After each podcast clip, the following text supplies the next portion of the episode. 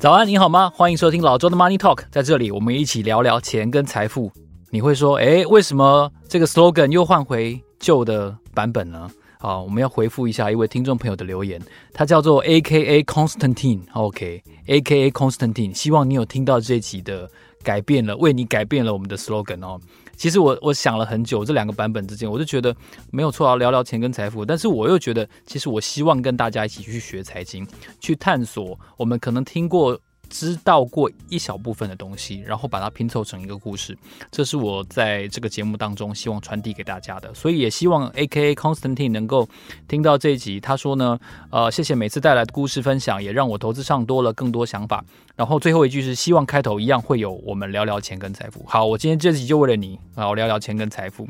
那等一下呢，哦，我们就要去吃饭了哦。然后呢，我已经决定我要去吃的是那个麦当劳的。鳌龙虾堡哦，然后我记得一颗是多少？单点三百八十五块吧，非常非常贵。但我已经下定决心，我今天就是要吃到它哦，因为前两天我去的时候它已经卖完了。哇，看来比我想象中畅销很多哦。所以，我们今天就要来跟大家谈的主题，没错，就是麦当劳为何要卖鳌龙虾堡。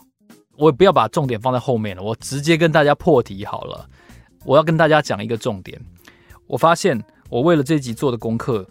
让我察觉到一个事实，就是美国鳌龙虾最近这几年真的是超级大盛产。哦，那谈到这个大盛产之前，我们先跟大家来稍微科普一下，稍微科普一下龙虾科普哦。这个鳌龙虾呢，美国这个麦当劳卖的这个鳌龙虾呢，它叫做美国鳌龙虾。那一般我们会称它为波士顿龙虾，它的英文呢叫做 American Lobster。就美国方面的这个。进出口的清单上面，它显示的名称叫做 American Lobster，它学名呢叫做呃，如果我念错发音的话，呃，有这个龙虾专家请请纠正我哈，它学名叫做 Homarus Americanus。那波士顿龙虾哦，或者说美国鳌龙虾，它跟我们一般认知的龙虾呢，其实两种生物长相，你如果两只摆在一起的话，其实一眼就能够看出它非常的不一样。因为美国鳌龙虾呢，它是属于螯虾下目。哦，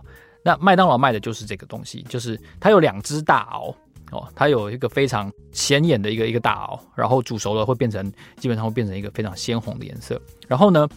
意大利名师 Sit Down Please 设计的龙虾装哦，就是这种龙虾。OK，那可是台湾人呢，我们认知非常美味哦。曾经在这个中国大陆沿海容易抓到，也在台湾沿海容易抓到的龙虾，它不是这个科目的，它是无螯下目的啊。所以无螯下目，它顾名思义，我们台湾人传统认知的这种这个流水席上面会出现的龙虾呢，它没有两只大螯。哦，取而代之的是什么呢？它的那个触须啊，头前面那个触须呢，非常的很长又很粗，而且带刺。哦，然后它的身体的前端就是在虾头的这个部分呢，它也比较多突刺。哦，然后如果要我比喻的话，我们台湾常见的这种龙虾，它很像那个《三国无双》里面的那个吕布。哦，吕布不是有两只长长的那个、那个、那个叫什么？就是呃羽毛之类的东西嘛。哈，就是它它的装扮是这样子。那可是美国鳌龙虾。它就是两只大螯哦，所以它跟我们台湾认知的龙虾，它有一个长相上非常大的区别。那至于中国大陆这几年非常热衷吃的这种小龙虾，那是淡水生物哦，它是长在淡水里面的，是养殖的，它叫克氏螯虾，它体型比较小，所以所以跟前面我们提到的这个 American Lobster，或者说台湾认知的这个宴席上面这种龙虾，触须很长的龙虾，三种东西长得是完全不一样的哈。那我们龙虾科普完了之后呢，我就要跟大家讲。我发现到的一个数据哦，因为其实我断断续续就有一个感觉哦，这个感觉并没有得到任何的数据或者说是呃新闻报道的支持，是我去查呃我才发现，就是嗯、过去这几年，好像台湾至少说台北的这个餐饮界，龙虾吃到饱开始成为某一些餐厅的行销的一个方法，跟它惯常出现的一个菜单。因为龙虾吃到饱，你就会觉得哇，龙虾这么珍贵的东西，怎么可能吃到饱呢？哦，那如果经过了我的这一次的美方的数据的显示的话呢，我就会觉得哦，这边所谓的龙虾吃到饱，应该都是 American Lobster 哦，也就是这个螯虾，美国螯龙虾哦，不是我们，嗯，不是长得很像吕布的那个触须很长那个，不是那个龙虾哦。为什么呢？因为我去查 NOAA 的数据，NOAA 是什么？它就是美国国家暨海洋暨大气总署的数据，它有统计美国全国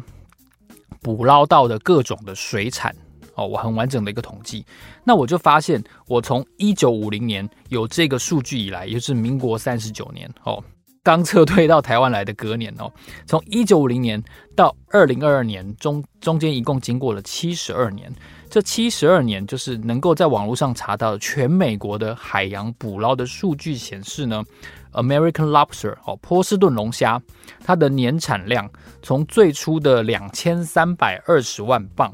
它已经增加到了一亿一千九百四十八万磅哦，从二三二零增加到一一九四八，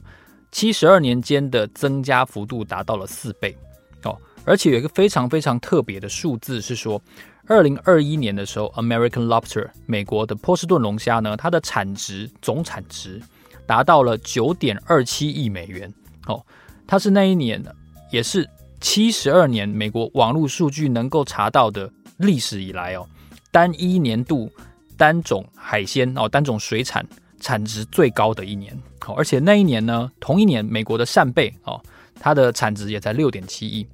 但是美国龙虾它的产值就高达了九点二七亿哦，实际上。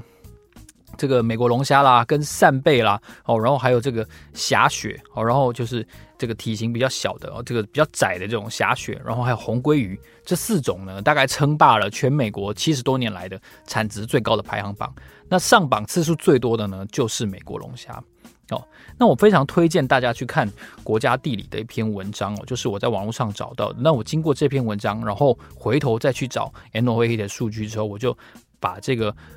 美国波士顿龙虾的盛产的这个趋势呢，哦，了解得比较清楚了。在这篇国家地理的文章当中提到哦，就是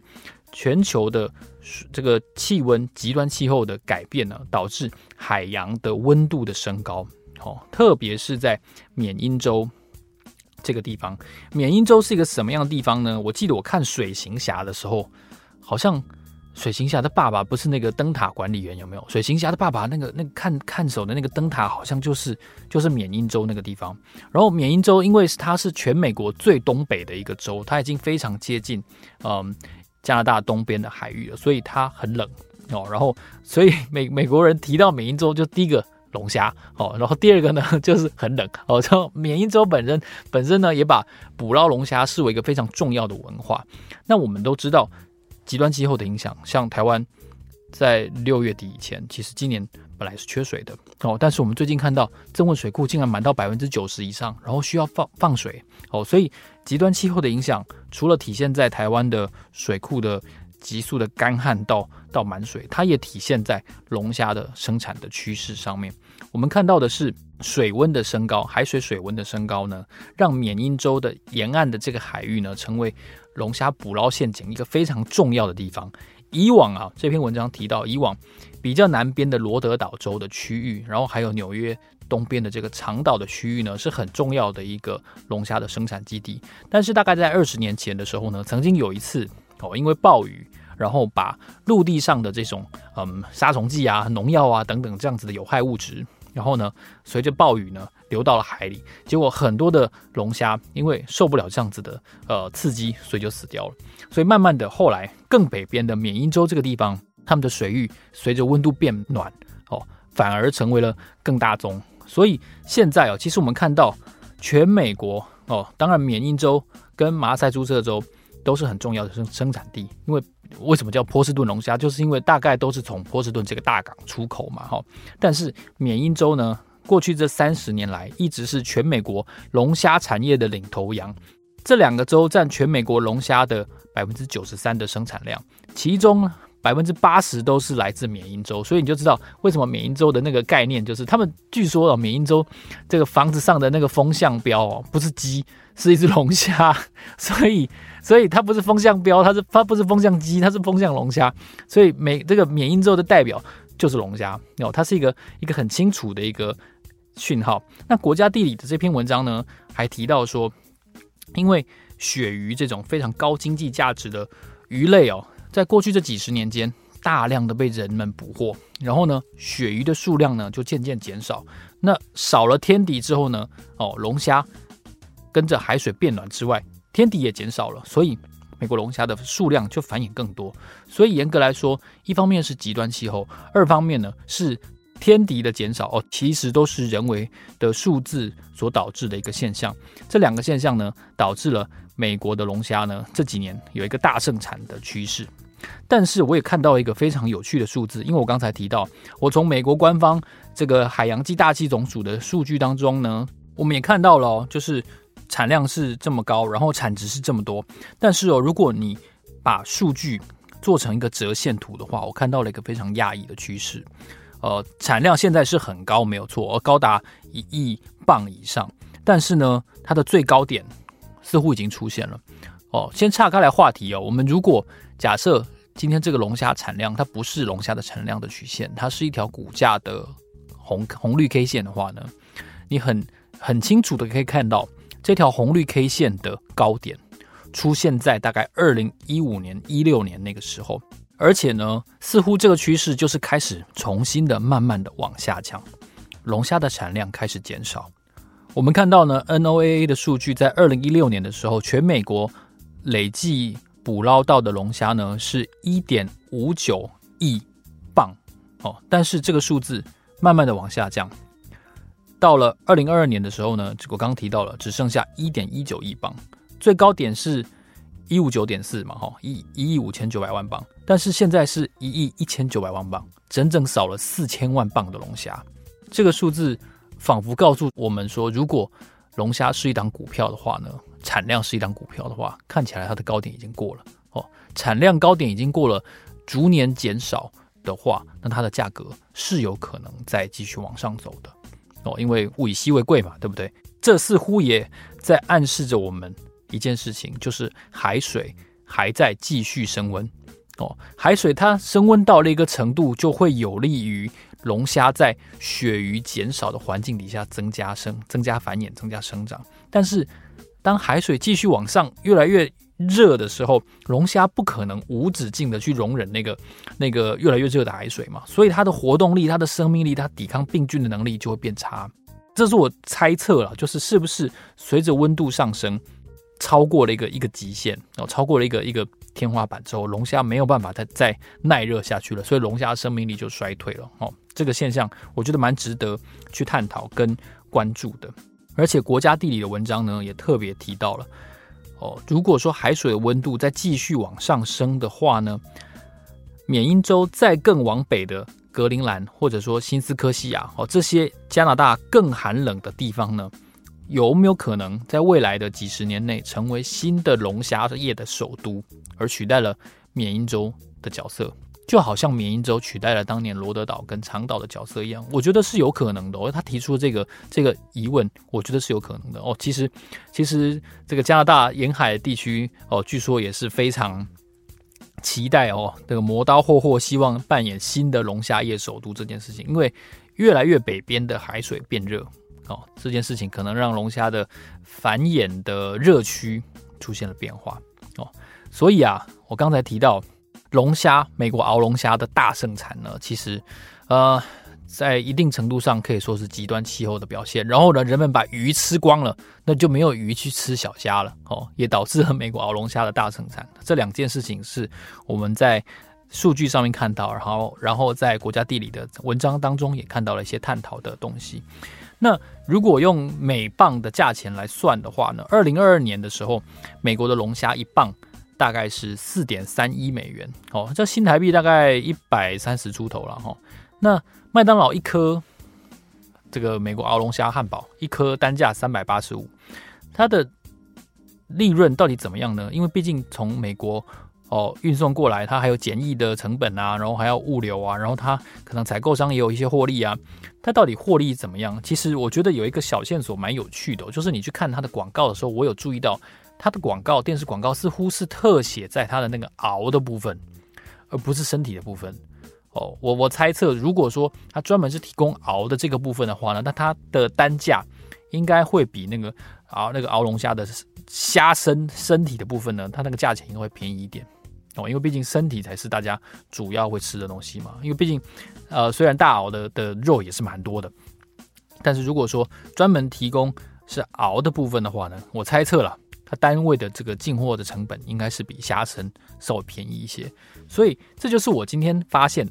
也要跟大家讲的。美国鳌龙虾在整个极端气候的影响之下大盛产哦，所以嗯，以往一个非常嗯听起来高单价的一个成本的食材呢，也会成为全台湾最大的呃速食连锁品牌，它在推广一个新的产品的时候，一个很有力的武器哦。那另外一个重点要跟大家介绍就是。其实麦当劳这一次的呃举动呢，这个行销的举动，它除了创造非常巨大的话题，我有好几个朋友问我说，你有没有吃过麦当劳那个龙虾汉堡？我就说我都还没有吃，但是因为实在太多人问我，就决定我今天一定要吃到这个新的产品。我觉得它当然是期间限定的哦，但是它有一个用意，就它要拉高整个麦当劳产品线的主力商品的单价，而且一次就拉很高哦。大家如果稍有印象的话，可能会记得。过去几年前呢，麦当劳有有一个也是在走高价路线的，就是 signature 的汉堡呢，它叫做洛里安格斯黑牛堡。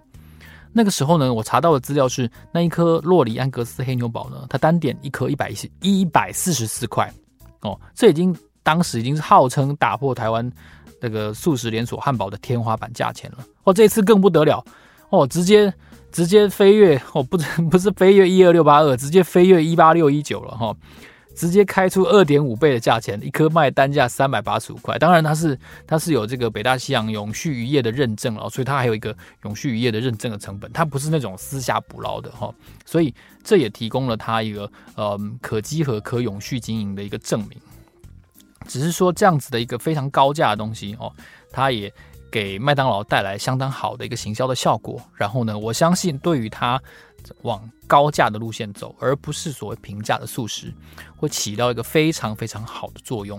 所以我们在探讨了生态的环境之后呢，同时我们要肯定一下这款鳌龙虾汉堡呢，它对于麦当劳行销的用意哦，扮演了哪些正面的效果。好，如果你喜欢这期节目的话呢，欢迎你在 Apple Podcast 告诉我，阿里有加鳌龙虾汉堡不？哦，阿里兰博加是为什么不加？是你别再加海鲜，列贵宾那些哈？你是会过敏呢，还是就觉得太贵了？哦，老实说，我一直觉得太贵了，太贵，三八五就是太扯了吧？但是因为好就在尝鲜嘛，就是我不是常跟我朋友讲说 never say no 哈，就是你想到就去做。好，我想到我就要去吃个汉堡，好，我现在就要去吃一个汉堡了。好，老周 Money Talk，让我们下集见，谢谢，拜拜。